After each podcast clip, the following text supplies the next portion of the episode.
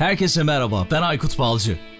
Teknoloji, iş dünyası ve dijitalde trendleri konuştuğumuz Dünya Trendleri Podcast serisinin yeni bölümüne hepiniz hoş geldiniz. Herkese merhaba. Dünya trendlerine hoş geldiniz. Bugün 23 Nisan. O yüzden programın açılışını ben yapıyorum. 23 Nisan hepiniz, hepinize kutlu mutlu olsun. Bu güzel açılış anonsu için Selin'e çok teşekkür ediyoruz. Podcast'i 23 Nisan Ulusal Egemenlik ve Çocuk Bayramımızda yayınladığım için böyle bir şey yapmaya karar verdik onunla birlikte. Çok çok teşekkürler. Gerçekten Türkiye Cumhuriyeti için en önemli günlerden biri. O yüzden bugünü kutlamadan da geçmek istemedim. Sonrasında dinleyecekseniz eğer yani 23 Nisan'da dinlemediyseniz bölümü belki çok anlamlı olmayabilir ama her zaman anlamlı olması gereken günlerden biri olduğu için çok şaşırmayın bence. 23 Nisan'da yayınladığımız için bu bölümü böyle bir şey yapmak istedik. Bir kez daha kutlu mutlu olsun. 73. bölüme birazdan başlayacağız. 73. bölümde yeni dijital arkadaşım yapay zeka. Bunu konuştuk. Daha doğrusu chatbotları, sesli asistanları ve sanal asistanları konuştuk. Son gelişmeler neler bunları öğrendik. Yine kendi adıma ben çok şey öğrendiğim bir bölüm oldu. Seabot kurucu ortaklarından Çiler Ay konuğum oldu. Umarım sizin için de faydalı, güzel, yararlı bir yayın olur. Faydalanırsınız. Başlamadan önce her zaman olduğu gibi ufak bir hatırlatmam olacak. Bizi sosyal medya üzerinden takip edebilir, paylaşabilir. Aynı zamanda Patreon hesabımız üzerinden destek olmak isterseniz desteklerinizi de bekleriz. Hem sosyal medya hesaplarımızın hem de Patreon hesabımızın linklerini açıklama kısmında, podcast'in açıklama kısmında bulabilirsiniz. Hazırsanız 73. bölüme başlıyoruz. Konuğum Seabot kurucu ortaklarından Çiler Ay şu anda karşımda. Türkiye'de ben de her zaman olduğu gibi Almanya'dayım. Çiler Hanım hoş geldiniz. Selamlar, merhabalar. Merhabalar Aykut Bey. Teşekkür ederim davetiniz için. İyiyim. Siz nasılsınız? Ben de çok iyiyim. Çok teşekkürler. Gayet güzel oldu. Merak ettiğimiz bir konu. Geçen sene konuşmuştuk. Sanal asistanlar, chatbotlar böyle belki birbirine karıştırılan bir konu çok fazla. Bu konunun uzmanı olarak da sizi burada ağırlamak gerçekten bizim için keyif verici. Birçok şey öğreneceğiz diye düşünüyorum. Umuyorum. Siz sorun ben cevaplayayım. Gerçekten de trend bir konu, kafa karıştırıcı bir konu. Ne kadar aydınlatabilirsek aslında sorularla o kadar iyi olur bence. Bence de yani merak ettiğim birçok şey var. Dinleyicilerimin de podcast severlerin de merak ettiği birçok şey var. Yeni dijital arkadaşım yapay zeka diye bir başlık açtık. Böyle bir başlık altında konuşacağız. Ama öncesinde başlamadan önce biraz sizi tanıyalım isterseniz. Seabot neler yapıyor, siz neler yapıyorsunuz, neler yaptınız bugüne kadar? Ondan bahsedelim sonra da sorulara geçeriz diye düşünüyorum. Tabii ki. Önce Seabot'tan başlayayım. Seabot bir yapay zeka şirketi. 2015 yılından beri bu alanda faaliyet gösteren bir şirket ve bu noktada baktığımız zaman e, uzmanlık alanında bizim diyaloğa dayalı yapay zeka dediğimiz alan çünkü yapay zeka çok geniş bir kavram yani birçok farklı dalı var. Bizim uzmanlık alanımız işte bu conversational AI denen Türkçesi diyaloğa dayalı yapay zeka dediğimiz konuşmaların anlamlandırılması, işte yazılı olan metinlerin anlamlandırılması tarafında yer alıyoruz. Kendi teknolojisine sahip bir şirket Seabot. Dışarıdan bir teknolojiyle bu işi yapmıyor. Bu önemli bir nokta. Türk şirketi, bu da çok önemli bir Hmm, nokta. süper. Kentin içerisinden doğmuş bir yapı. İşte TÜBİTAK projeleri olan, kendine ait bir altyapısı olan bir şirket. Tabii ki bu iş meşakkatli bir iş oldu geçmişimizde. E, 2015 yılında başladık ama işin ticarileşmeye başlaması 2017 yılında oldu. Bugün geldiğimiz noktada ise Türkiye'de lider konumundayız şu anda bu alanda. 40'ın üzerinde büyük organizasyon, yapı, kamu dahil bankalar onları konuşuruz zaten. Hı hı. E, Onlarla çalışıyoruz ve uzmanlaştığımız alanda bugün konuşacağımız sanal asistanlar oldu. Böyle işte büyük kurum ve kuruluşlara hizmet, onlar adına hizmet veren işte dijital arkadaşım, dijital iş arkadaşım olabilir. Bunları yapıyoruz. Bense e, şirketin kurucu ortaklarından biriyim. Benim şirketteki misyonumsa daha çok satış ve pazarlama tarafında, iş geliştirme tarafında ve şirketimizin işte markası, bilinirliği vesaire bu tarz konulardan sorumlu şirket ortağıyım diyebilirim. Süper harika. Bugün konuşacağımız konu sanal asistanlar, chatbotlar ya da işte siz anlatacaksınız bakalım birbirine karıştırıyor muyuz biz gerçekten. Şimdi şöyle baktığımda sohbet robotları güçlü bir marka imajı oluşturmak ve mümkün olan en iyi müşteri hizmetlerini sağlamak isteyen işletmeler için, kurumlar için gerçekten son derece faydalı böyle dışarıdan gördüğüm kadarıyla. Bir yanda teknoloji var, bir yanda işte yapay zeka, makine öğrenimdeki gelişmeler var. Bunlar sayesinde sohbet robotları son yıllarda her zamankinden çok daha popüler hale gelmiş durumda. Ve tabii ki 2020 yılında gerçekleşen Covid'in de bunda etkisi var sanırım. Belki istatistiklerden bahsedersiniz siz de. Şimdi zaman Tabii. geçtikçe sohbet robotları da gelişmeye devam ediyor. Daha iyi hale gelmeye devam ediyor. Ve günün sonunda da eminim ki yani önümüzdeki yıllar içerisinde birçok farklı şirket müşteri hizmetlerinde ya da farklı yerlerde bu sohbet robotlarını kullanmaya başlayacak, başladı ve başlamaya devam edecek öyle söyleyeyim. Peki siz işin içinde olan biri olarak chatbotların kilometre taşlarından bahsetseniz desem nasıl bir süreçten geçip günümüze geldi? Belki bundan bahsederek başlayabiliriz diye düşünüyorum. Tabii aslında baktığımız zaman bu işin geçmişi var yani. Bu yeni bir teknoloji değil. Hani Hı hı. yeni yeni dediğiniz gibi trend olmaya başladı. Çok eski. Zaten yapay zeka biliyorsunuz çok eski bir kavram.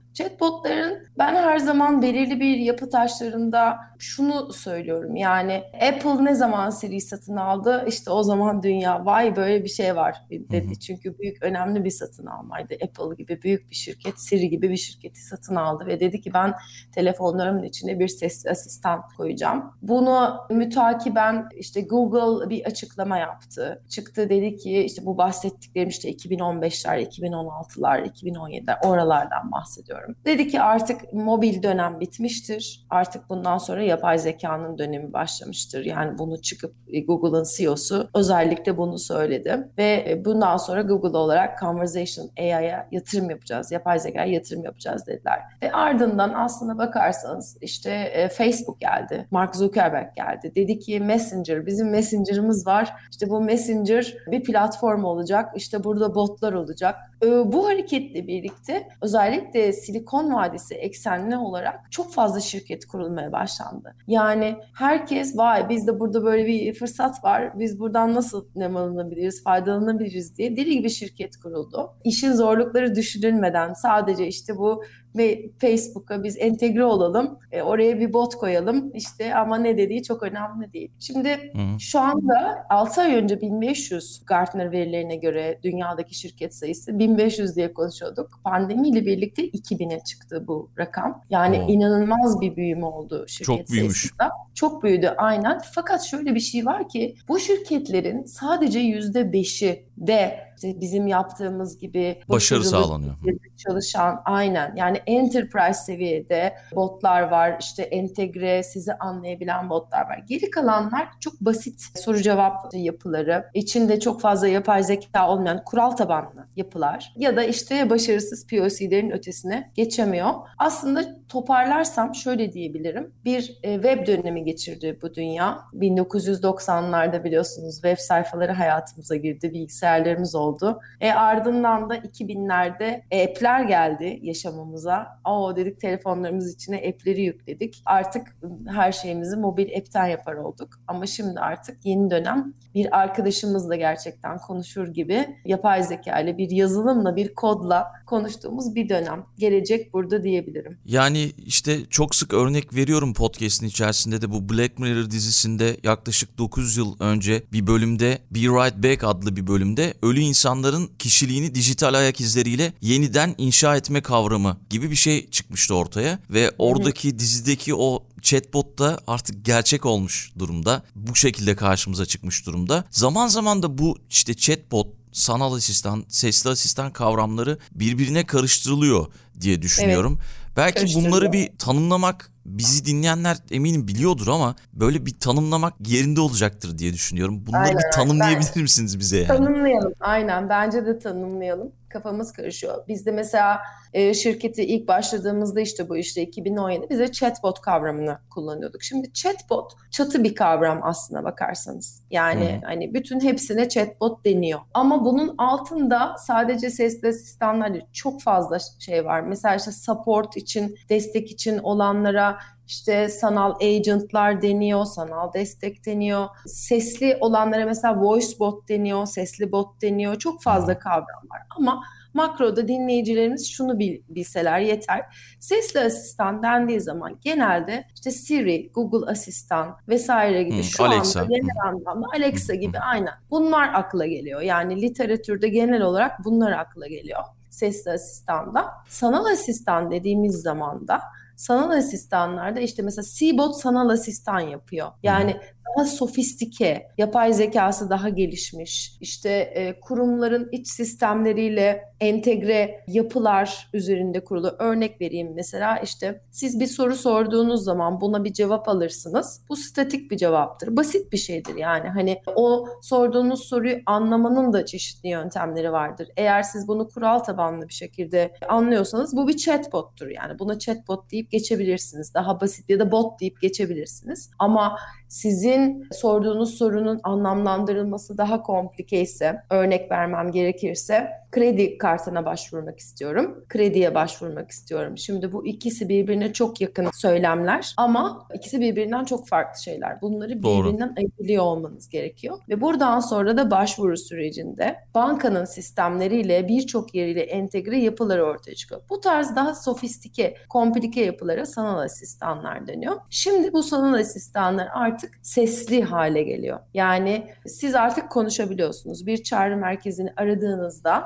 o artık sizi merhaba işte ben Çiler'in çağrı merkeziyim. Beni niye aramıştın? Bunu söyle diyor size. Hmm. Siz de şaşırıyorsunuz Allah Allah filan. Ben burada 3'e 5'e tuşlamayacak mıydım? Ne oldu şimdi filan? Siz orada şaşırıyorsunuz diyorsunuz ki hatta bazen diyor ki e, Çiler Hanım hoş geldiniz diyor. Çünkü sesli tanıma sistemleri var içeride. Niçin aramıştınız bizi? Siz de diyorsunuz ki işte ya ben sipariş vermiştim. Gelmedi kaç gün oldu onu merak ediyorum diye böyle bir insanla konuşur gibi konuşuyorsunuz ve karşınızdaki yapay zeka da sizi anlıyor. Ha anladım kargonuzun nerede kaldığını öğrenmek istiyorsunuz. Peki ben size yardımcı olayım deyip arka sistemlerden o kişinin siparişlerine bakıp kargosunun nerede olduğunu anlayıp gelip buradan size bunu söyleyebiliyor. İş artık buralara kadar gelmiş durumda. Yani ben de izledim o bölümü. O, o Black. Mirror'daki yapılar çok uzak değil. Yani onlar de- artık hayatımızın bir parçası olacak. Bir de artık ses o kadar gelişti ki yani robot mu, robotik mi ses yoksa insan sesi mi onu da artık ayırt edemiyoruz yavaş yavaş. Yavaş yavaş o da herhalde aşılacak. Tamamen insan sesine yakın ya da hiç olmayan bir ses de elde edilebiliyor anladığım kadarıyla. Yani sesin genetiğiyle oynanıp müşterinin istediği bir ses elde edilebiliyor. Öyle bir şey de Ya izlemiştim mesela yanılmıyorsam. sizin sesinizi de kullanabiliriz ya da e, Evet. işte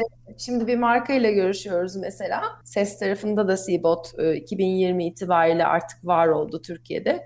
Reklam yüzü var şimdi ismini vermeyeyim. Reklam yüzü çok ünlü biri. E, aslında o reklam yüzünün sesini de kullanabiliyoruz. Biz kullanabiliriz. Yani Evet. çünkü o stüdyoya onunla birlikte girdiğinizde, o kayıtları onunla birlikte yaptığınızda bir anda siz e, o markanın çağrı merkezini aradığınızda karşınızda o ünlü sesle kendinizi konuşurken bulabilirsiniz yani. Böyle eğlenceli şeyler de olacak ileride. Hı hı. Ya gerçekten çok e, enteresan yerlere gidiyor pazar. Ben de işin içinde ses de olunca takip etmiyor değilim, takip ediyorum. Yıllar önce Will.i.am'in yanılmıyorsam böyle bir yatırımı vardı bu konuda. E, Sesli asistanlar konusunda hala devam ediyor mu bilmiyorum. Sanırım bir bankayla yine Almanya'da bir bankayla anlaşmıştı. Yoktan bir ses var edip bir müşteri hizmetleri temsilcisi yaratmışlardı ki bu artık çok basit bir şekilde yapılıyor anladığım kadarıyla. Peki Bir de mesela bununla ilgili şimdi şey var, cinsiyetsiz ses hı, bir de o evet. Tabii aynen aynen. Yani mesela şimdi ben benim evde Google Asistan var. Ee, kullanıyorum aktif bir şekilde. Yani Türkçeleşemedi maalesef henüz ama orada mesela şey seçebiliyorsunuz. Müthiş bir şey yani. Hani ben mesela İngiliz aksanıyla konuşan bir erkek şu an benim. Yani değiştiriyorum bazen işte. Amerikan aksanı, aksan da var yani böyle. Ama ben İngiliz aksanını sevdiğim için İngilizce'de evde böyle İngiliz aksanıyla konuşuyor Google Asistan. Bunlar da dediğiniz gibi artık seçenek olacak. Çünkü e, hepsi zaten yapılabiliyor. Yani Karadeniz şivesiyle konuşan bir sesli asistan çıkabilir yani karşımıza. Aynen. Yani mesela Aynen. Ne istiyorsun diyebilir yani. Doğru. Çünkü müşteri hizmetleri bunu zaman zaman yapıyorlar. Böyle lokalleştirdiler müşteri hizmetleri temsilcilerini. Yani Karadeniz'deyse eğer şey müşteri Karadenizli bir yani o şivede biri açıyor. Eskiden konuşma kalitesine çok dikkat ediyorlardı ama şimdi artık mesela doğudaysa doğunun şivesinde biri açarsa daha iyi anlıyor gibi müşteriyi. Ay bence süper bir şey. Bak ben bunu duymamıştım. Ö- öyle bir şey Yani evet öyle bir şöyle şey var. yapılabilir mesela bu şimdi çağrı merkezlerinde hani önüne pop-up açılıyor ya şeylerin, agentların. Orada mesela adamın oturduğu yerden hangi bölge hangi bölgede olduğunu anlayıp Olabilir. Nasılsın hemşerim diye falan diye girebilir ya. Nasılsın hemşerim ne var ne yok. Yani bu işte bir pazarlama stratejisi bence. Şu anda konuşurken doğdu ortaya çıktı bilmiyorum. Güzel fikirmiş bu arada. Aldım ben bunu yazdım bir kenara. tamam süper. Lokalizasyon. Evet yani bu olabilir yani ve müşterinin burada daha çok hoşuna gider. Kendinden biri gibi hissedebilir. Aa bak bu Aynen. benden biri gibi hissedebilir yani. Bu şundan çıktı hani o cinsiyetsiz ses dediniz ya zaman zaman o da eleştiriliyor. Ben kadın sesi dinlemek istemiyorum veya erkek sesi dinlemek istemiyorum diye. O yüzden aklıma geldi bir anda. Peki şey Evet. Outgrow 2018 yılında yayınlamış. Chatbotların piyasa değeri 2016'da 703 milyon dolarmış. Bilmiyorum doğru mu siz daha iyi biliyorsunuzdur istatistiği. Şu anda geldiğimiz nokta nasıl? Yani pazarın durumu nasıl? Bu arada tanımlamalar bitti değil mi hepsinin? Yani chatbotlar sana. Tanımlamalarımız aynen Tamam. çok yani aynen bitirdik. Şimdi pazarla ilgili çok değişik değişik araştırmalar yapıyor. Ben işte zaman zaman hani Gartner'a falan da soruyorum. Biraz dediğim gibi karışık bir ortam var şu anda. Daha tam oturmadı ama hani önemli bir araştırma verisi. Hani sizde 2016 mı dediniz? 2019'da 1.3 milyar dolar Hı hı. olarak açıklandı. Fakat buradaki en önemli konuysa bence şu 2019'da 1.3 milyar dolar olan bu pazar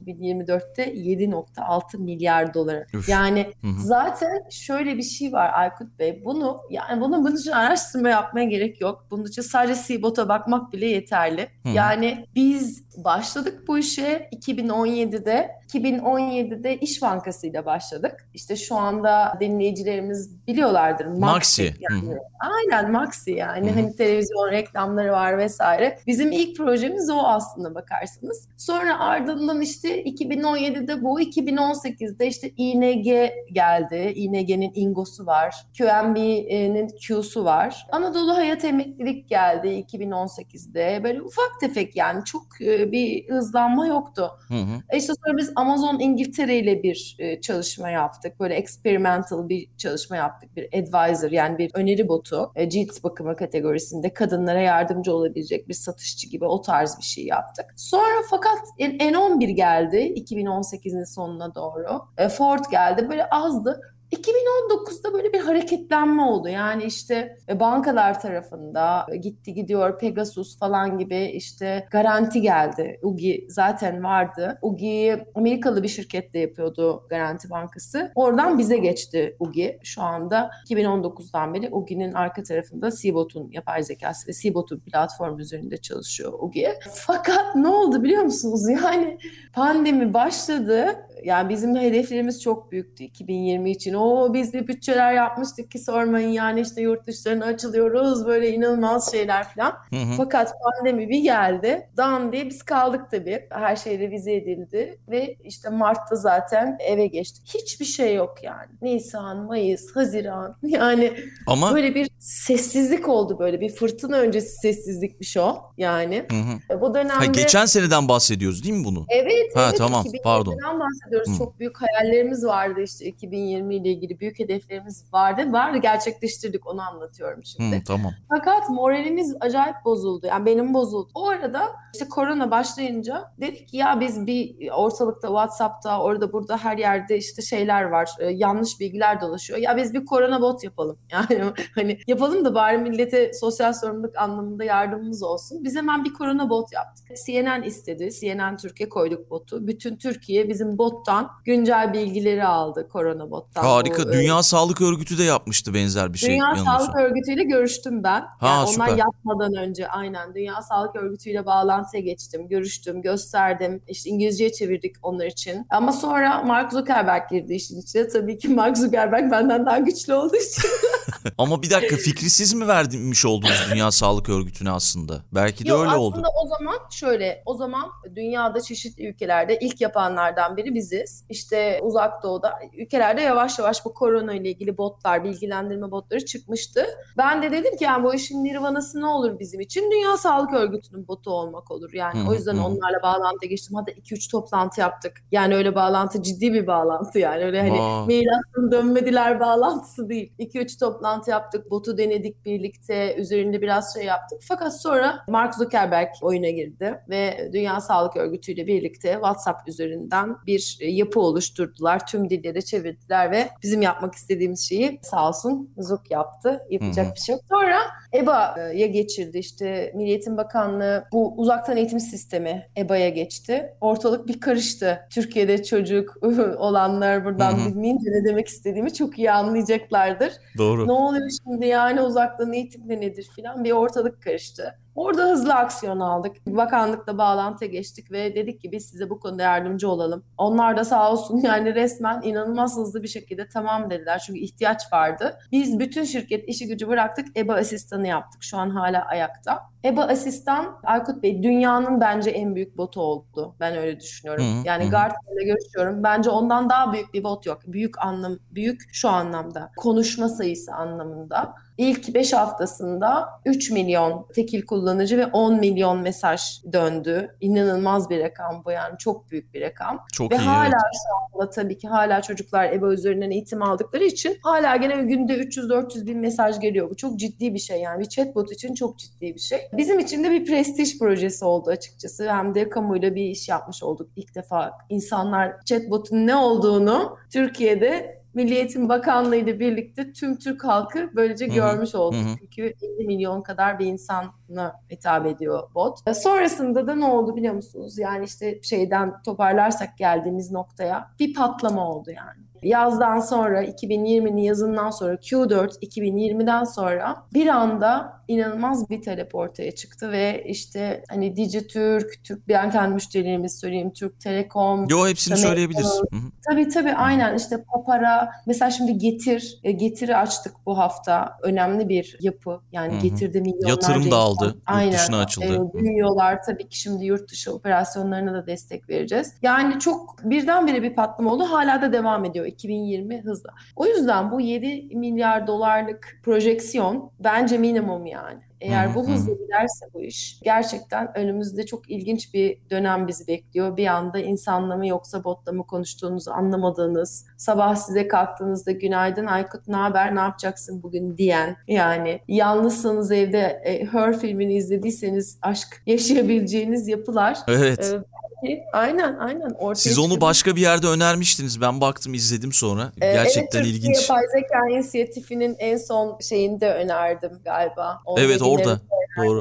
Hep öneriyorum zaten. Herkes izlesin bence. Çok kafa açıcı bir. Biraz moraliniz bozulabilir. Aa nasıl yani? Dünya yalnızlığa mı gidecek? Böyle mi olacağız falan. Evet yani gerçeklerden kaçmanın bir anlamı yok. Ve zaten kadar- Japonya bu durumda şu anda bildiğim E kadarıyla. yani. Zaten koronada insanlar artık yeteri kadar bence yalnızlaşmaya alıştılar. Bu tarz şeyler de o yüzden gelişiyor zaten. İşte görüntülü görüşmeler, chatbotlar, onlar bunlar. Enteresan bir gelecek bekliyor. Hı hı. Bizi so so ama bizim çocuklarımızı hakikaten ilginç bir şeyler bekliyor diyebiliriz yani.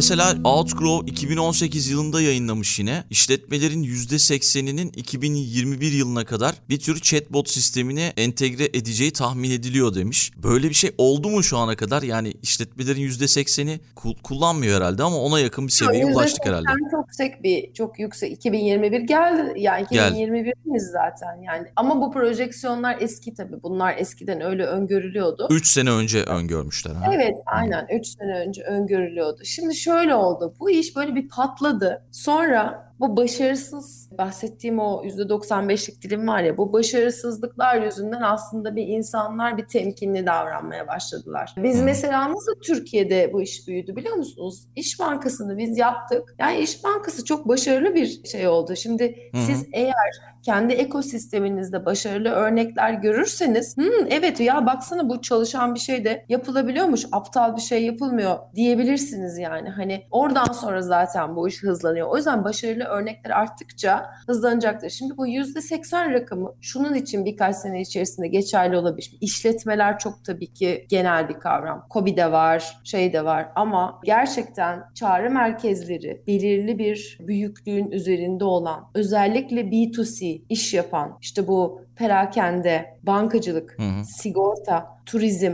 işte eğitim, Eğitim, sağlık. Aynen. Hı hı. Aynen. Kamu. Seyahati Yani de ekleyebiliriz belki. seyahat. Vatandaş Unutuyoruz onu. iletişimi, belediyeler yani Hı hı. devletteki kamu kurumları. Biz mesela EBA'dan sonra bakanlığın asistanını yaptık. Şimdi Milli Eğitim Bakanlığı Map.gov.tr'ye girerse dinleyiciler Hı hı. orada görebilirler onu. Bakanlığa sorulabilecek bütün sen nereden bakanlığa soru soracaksın yani? Hani bakanlıkta o orada atıyorum diplomamı işte e, geçerliliği bilmem ne ya da işte okulumu şöyle bir şey nakil yapmak istiyorum. Yurt dışından bilmem ne yapmak istiyorum gibi bir sürü soru var yani Milli Eğitim Bakanlığı'na sorulan. Hı hı. Onlarla ilgili Yani bizim mesela için zor ama belki karşı taraf için kolay sorular. Ama onlara cevap vermek chatbot aracılığıyla çok daha kolay. Tabii zaten mesela şöyle bir veri paylaşabilirim. Şu anda e, hani mesela bu ne zaman yapılmış bir geçen sene yapılmış bir araştırmaydı. Soruyorlar işte yani senin ana motivasyonun ne? Yani hani bu işi yapmaktaki bu yapay zeka yatırımını yapmaktaki ana motivasyonun ne diye soruyorlar. E, genelde bunu cevaplayanların Kar elde %70 etmek mi? Hayır, kar elde etmek iş anda. Yani sürekli tekrarlanan işlerin otomasyonu birinci sırada Hı. geliyor. Yani sürekli eğer bir iş sürekli tekrarlanıyorsa, çok sık geliyorsa, şöyle bir çağrı merkezi düşünün, 100 soru geliyor. Ama bu 100 sorudan 4 tanesi sizin %80'lik işiniz yani. Hani oradaki hı hı. insanlar 4 soruya aslında cevap veriyor. Siz bu 4 soruyu otomatize ettiğiniz anda ciddi bir otomasyon sağlamış oluyorsunuz. Tabii bunun sonucu karlılık, bunun sonucu verimlilik. Yani bir sürü şey var. Şey vardı bir de avukatlık hizmeti yanılmıyorsam Amerika'da vardı chatbot olarak. İşte park cezalarına itiraz etmek için üretilmiş bir chatbot. Bununla ilgili sorular soruyorsunuz. Belki basit Tabii, sorular ama olabilir. Aynen. basit sorular ama Yani yani her, her şey için yapabilirsiniz. Mesela bir şimdi bir startup yine Türkiye'de arkadaşım onda kurucusu. Bir gün geldi dedi ki ya Çiler dedi ya bizim dedi işte bizim işin içine dedi bir bot mu koysak falan ve değişik bir iş yapıyorlar onlar da. Ne dedi ne botu olacak o dedim. Dedi ki dertleşme botu. Ya dedim ne dertleşme botu? dertleşme daha orada değiliz dedim yani şu an. Biraz da gerçekçi olalım yani şimdi hani dertleşme botu derken dert inanılmaz geniş bir kavram. Şimdi başarıyı nasıl yakalarsınız chatbotta? Hani biraz teknik anlamada anlatırsam. Hı hı. Şimdi sizin bir alanınız olması lazım, bir konu olması lazım. Mesela bankacılık değil mi? Bir domain, bir konu. İşte perakende bir domain, bir konu. Yani hani e, orada siz oraya gelebilecek bütün her şeyi tahminleyip zaten elinizde veriler var vesaire. Atıyorum 2000 mi, 3000 mi, 5000 mi, bakanlık kaçsa yani. Bunu zaten biliyorsunuz sizin bir dünyanıza. Dert yani herkesin Çok geniş yani. Çok Çok geniş. geniş. Aynen. Yok dedim biz yapmayız böyle. Biz daha- zaten başarılı olmayacağını düşündüğümüz işe şu anda girmiyoruz yani. Odaklanmak gerekiyor herhalde birazcık daha. Mesela bir tane örnek görmüştüm yine araştırma yaparken konuya. Lidl var, perakende devi. Almanya'da da var. İşte Avrupa'nın hemen hemen her ülkesinde var. İngiltere'de şey yapmış. Akşam yemeğinde servis edilecek doğru şarabı seçmek için bir bot oluşturmuş. Ve Hmm, ben de şarap sektörü deneyimi var. Nasılmış o bakayım? evet yani 220'den fazla yemek eşleştirmesi öneriyormuş. Festival botu. Aynen, Mar- mesela bu çok mantıklı bir şey. Margaret adı da. Yani işte siz herhalde orada yiyeceğiniz yemeği söylüyorsunuz. Bu akşam bu yemeği yapıyorum veya bu yemeği yiyeceğim. Aynen. Ne önerirsin bana diye. O da işte Müthiş. Ona Bence göre- çok güzel bir fikir. Ben Doluca'da çalıştım 4 sene. Daha önce girişimci kariyerimden önce Doluca'da e, Sibel Hanım'a söyleyeyim Sibel Kutman'a bence çok süper bir süper yani. fikir. Eyvah bir fikir daha verdim şu an.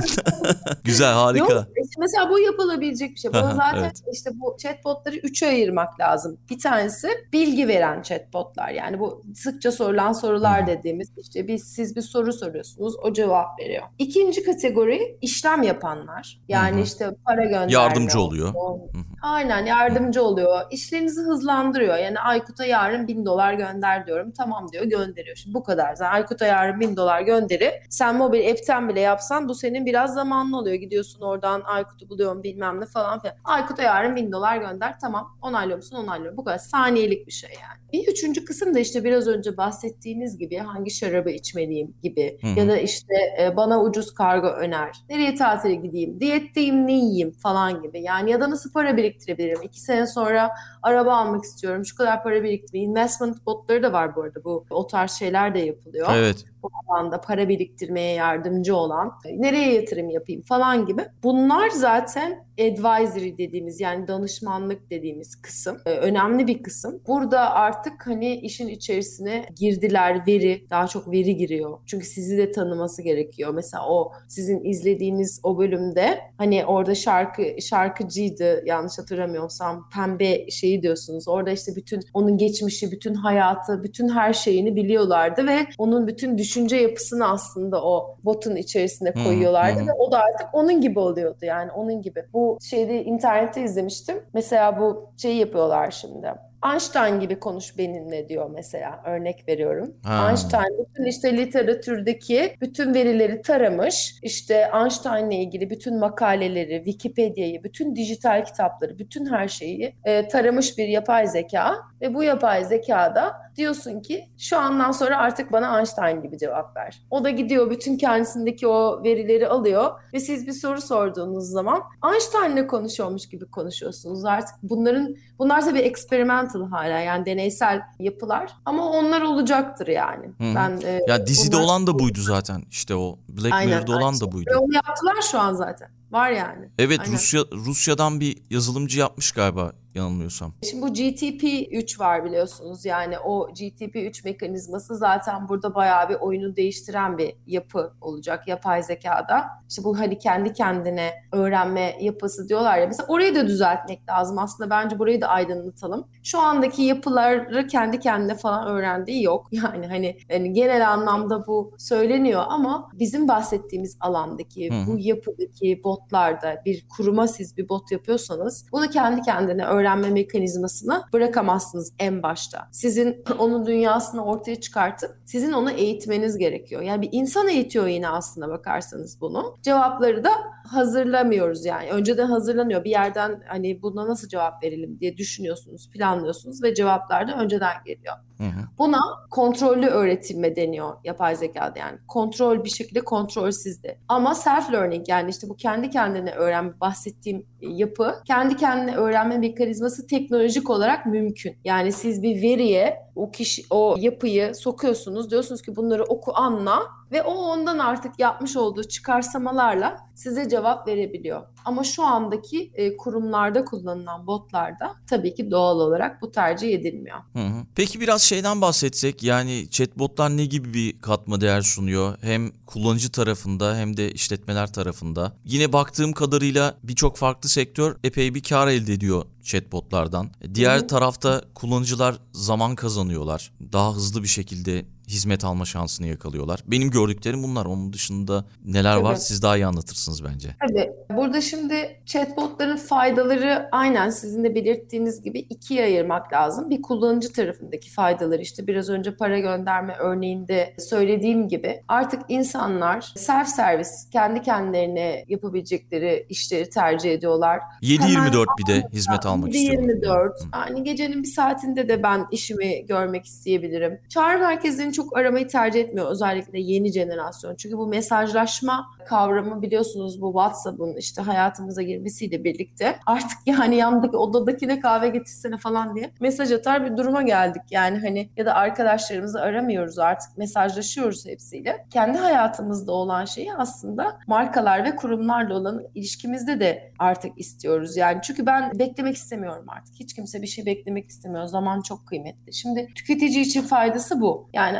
anında cevap alabiliyor, işlerini yapabiliyor vesaire vesaire. Chatbot'un sahibi olan kurum tarafına geçtiğimizde ise burada tabii faydalar sınırsız. Yani burada biz öncelikle ben hep görüşmelerde şunu soruyorum. Siz niye yapıyorsunuz bu işi? Ya bu çok önemli bir sorun. Bazen mesela geliyorlar biz chatbot yaptırmak istiyoruz. Niye? E işte herkes de var. Yani herkes de var diye chatbot yapılır mı yani? Hani senin bir amacın olması lazım yani chatbot yapmak için. Burada amaçlar ne olabilir? Bir, bu bir pazarlama projesi olabilir. Hı hı. Mesela örnek veriyorum. Hani oralardan hiç bahsetmedik. Siz bir markanız vardır. O markayı dillendirmek istiyorsunuzdur. Bunu bir marketing yatırımı olarak görürsünüz. Ee, bir dondurma markası mesela. Dondurmayla konuşsun insanlar. Yani ona bir kişilik, bir karakter vermek isteyebilirsiniz. Herhangi bir gelir beklentiniz yoktur. Bu bir PR malzemesidir sizin için mesela. Bu bir amaç.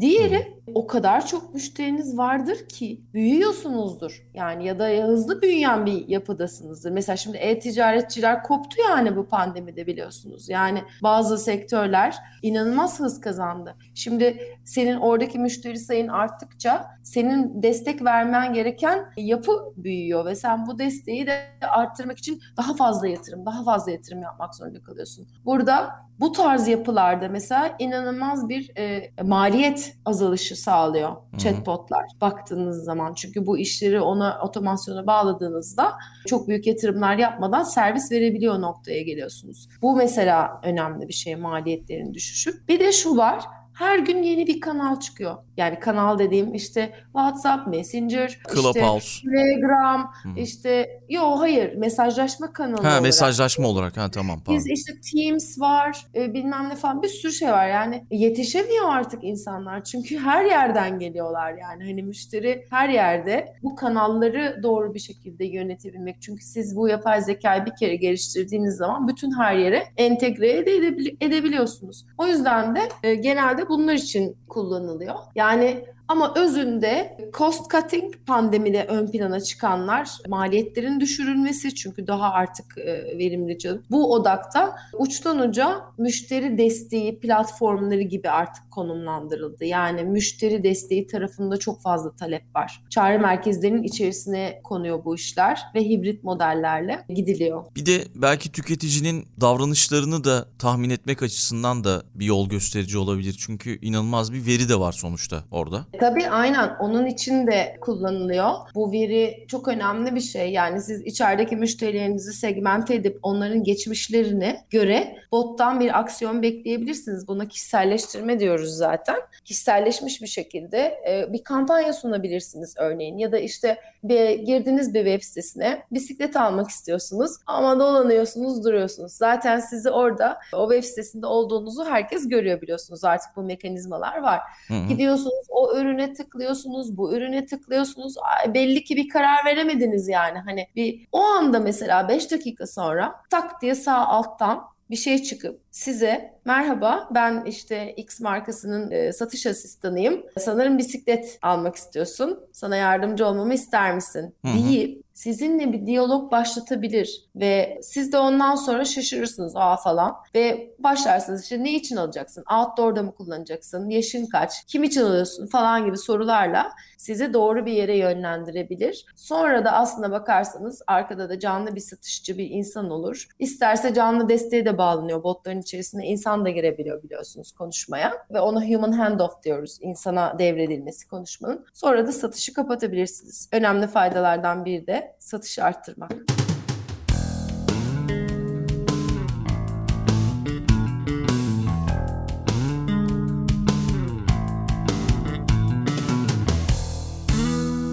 Süper. Az çok bahsettik podcast içerisinde de sohbet robotlarına ya da sanal asistanlara, sesli asistanlara neden önem vermeliyiz? İşte neden yatırım yapmalıyız gibi bir soru soracaktım ama onun cevabını verdik galiba. Sadece şeyi merak ediyorum. İşte 6 ay önce zaman zaman katıldığınız işte konuşmalarda, söyleşilerde 6 ayda çok inanılmaz değişiyor her şey. İstatistikler her şey değişiyor gibi bir şey demiştiniz yanılmıyorsam. 2021 trendleri ve botların geleceği hakkında konuşsak. Neleri öngörüyorsunuz? Gelecek nasıl evrilecek? Aldığınız talepler neler? Belki bunlardan evet. bahsedebiliriz. Tabii ki. Şimdi teknolojik anlamda kod yazmadan bu işin yapılması şu anda hype konu. Yani hmm. biz mesela C-Bot olarak bunun için çok ciddi yatırım yaptık ve şu an bizde kod yazmadan yapılıyor botlar. Yani bir analist, bilgisayar mühendisi olmayan biri de bu botu yazıp entegrasyonlarını yapabilir durumda. Hız çok önemli. Hız önem kazanıyor. Yani hızlı bir şekilde bunları hayata geçirmeniz ve değişiklikleri çok hızlı bir şekilde yapabilmeniz. E, başarı oranlarını geçtik zaten. Zaten şu anda başarılı yani. Hani bizim mesela %95'lerde başarı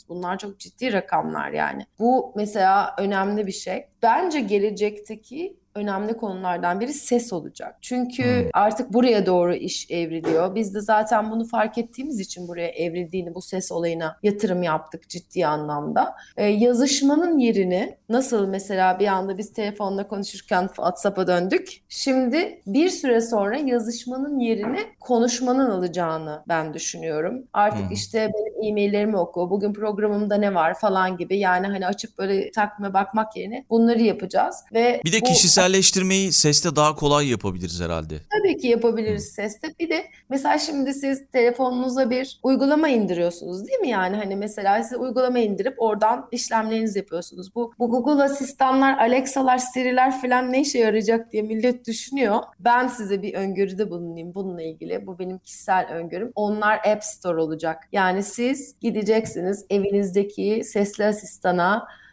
meditasyon yapmak istiyorum diyeceksiniz mesela. O da diyecek ki tabii ki sana yardımcı olayım. Kaç dakika yapmak istiyorsun bilmem ne bilmem ne. Şimdi o o e, Google Asistan'ın içerisine bağlı olan meditasyon app'leri olacak. Meditasyon chatbotları olacak. İşte bu Calm var, Space var, Headspace var biliyorsunuz. Meditopia var. Arkadaşlarımız kendileri çok iyi gidiyorlar.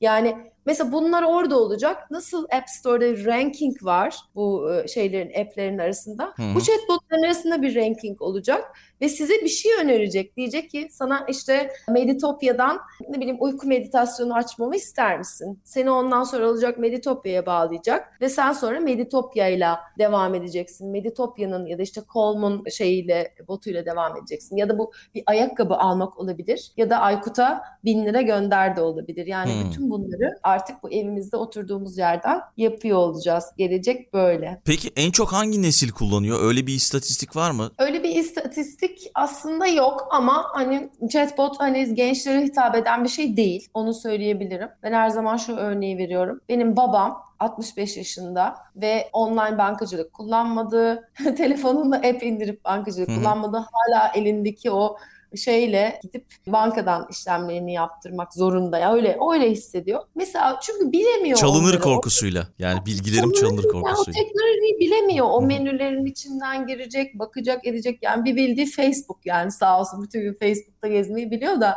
yani ama mesela babam da bunu kullanabilir. Yani çünkü sesle bir şeyi yaptırmak yani işte benim hesabımda kaç para var diye bir bota sorduğunda hesabındaki parayı bot söyleyebilir. O yüzden yaş yok. Ama tabii ki şu anda genel kullanım dijitalde kim varsa, online dünyada kim alışveriş yapıyorsa, dijital bankacılıkları, şeyleri kim kullanıyorsa şu anda onlar kullanıyor. Bunu şundan sordum. Mesela işte 4-5 ay önce kızım işte video YouTube'da bir video açmamı istediğinde baba işte şunu istiyorum buraya yazar mısın diye bana soruyordu. Ama artık o sesli yanıt sistemini keşfettiğinden bu yana artık bana hiç sormuyor. Tamamen o işte Apple'daki o Siri'ye basıp bana şu videoyu bul şunu şunu istiyorum diyor ve yani yeni kuşak bunu okuma yazma bilmese bile keşfetmiş evet. durumda. Böyle başlıyorlar evet, çünkü. Zaten o yüzden ses diyorum. Yani çocuklarda dikkat ediyorsanız şu anda çocuklar okumaktan biraz uzaklaştı. Yazmaktan biraz uzaklaştı. Yani evet. onları o ödevleri yazarak yapmak, işte o şeyleri yapmak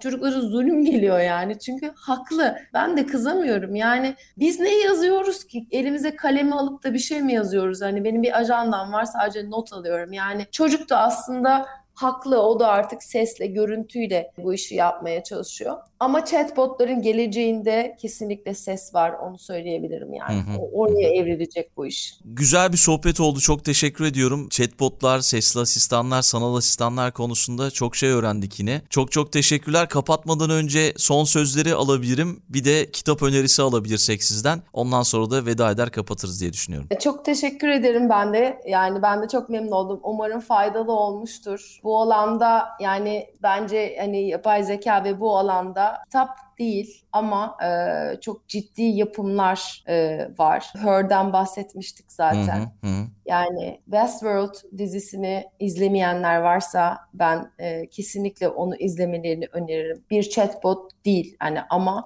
robotik yapının, robotların biz aynı mantıktan bahsediyoruz. Gelebileceği noktayı gösteren bir dizi Westworld. Bir de gelecekle ilgili Ready Player One diye bir film var. Belki izlemişsinizdir siz bilmiyorum. Ready Player One. Buraları aslında kitaptan daha ziyade kitaplar sıkıcı oluyor çünkü biraz. Onları biraz kafayı için Ready Player One mesela nasıl bir geleceğin bizi beklediğini sadece yapay zekanın bu alanı değil augmented reality işte virtual reality işte bu gözlükler bu oyun işi nereye doğru evrilecek bu çocuklarımızın şu anda oynamış oldukları bu Roblox'lar işte bu Minecraft'lar vesaireler gelecekte onları nasıl bir şey bekliyor onu çok güzel anlatıyor. Bu filmleri ve diziyi izlemelerini öneririm. Türkiye'den de böyle bir şirketin olması, milli olması, yerli olması bizi de sevindirdi gerçekten. Umarım daha güzel yerlere gider, dünya çapında başarılı işlere imza atarsınız. Çok daha Umarım geniş. bizim de hedefimiz zaten artık global arenada yer al- alabilmek.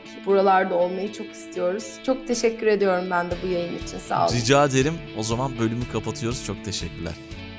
Dünya Trendleri Podcast serisinin bu bölümünün sonuna geldik. www.dünyatrendleri.com Twitter'da @dünyatrendleri, Instagram'da dünya.trendleri adreslerinden Dünya Trendleri Podcast'i takip edebilirsiniz.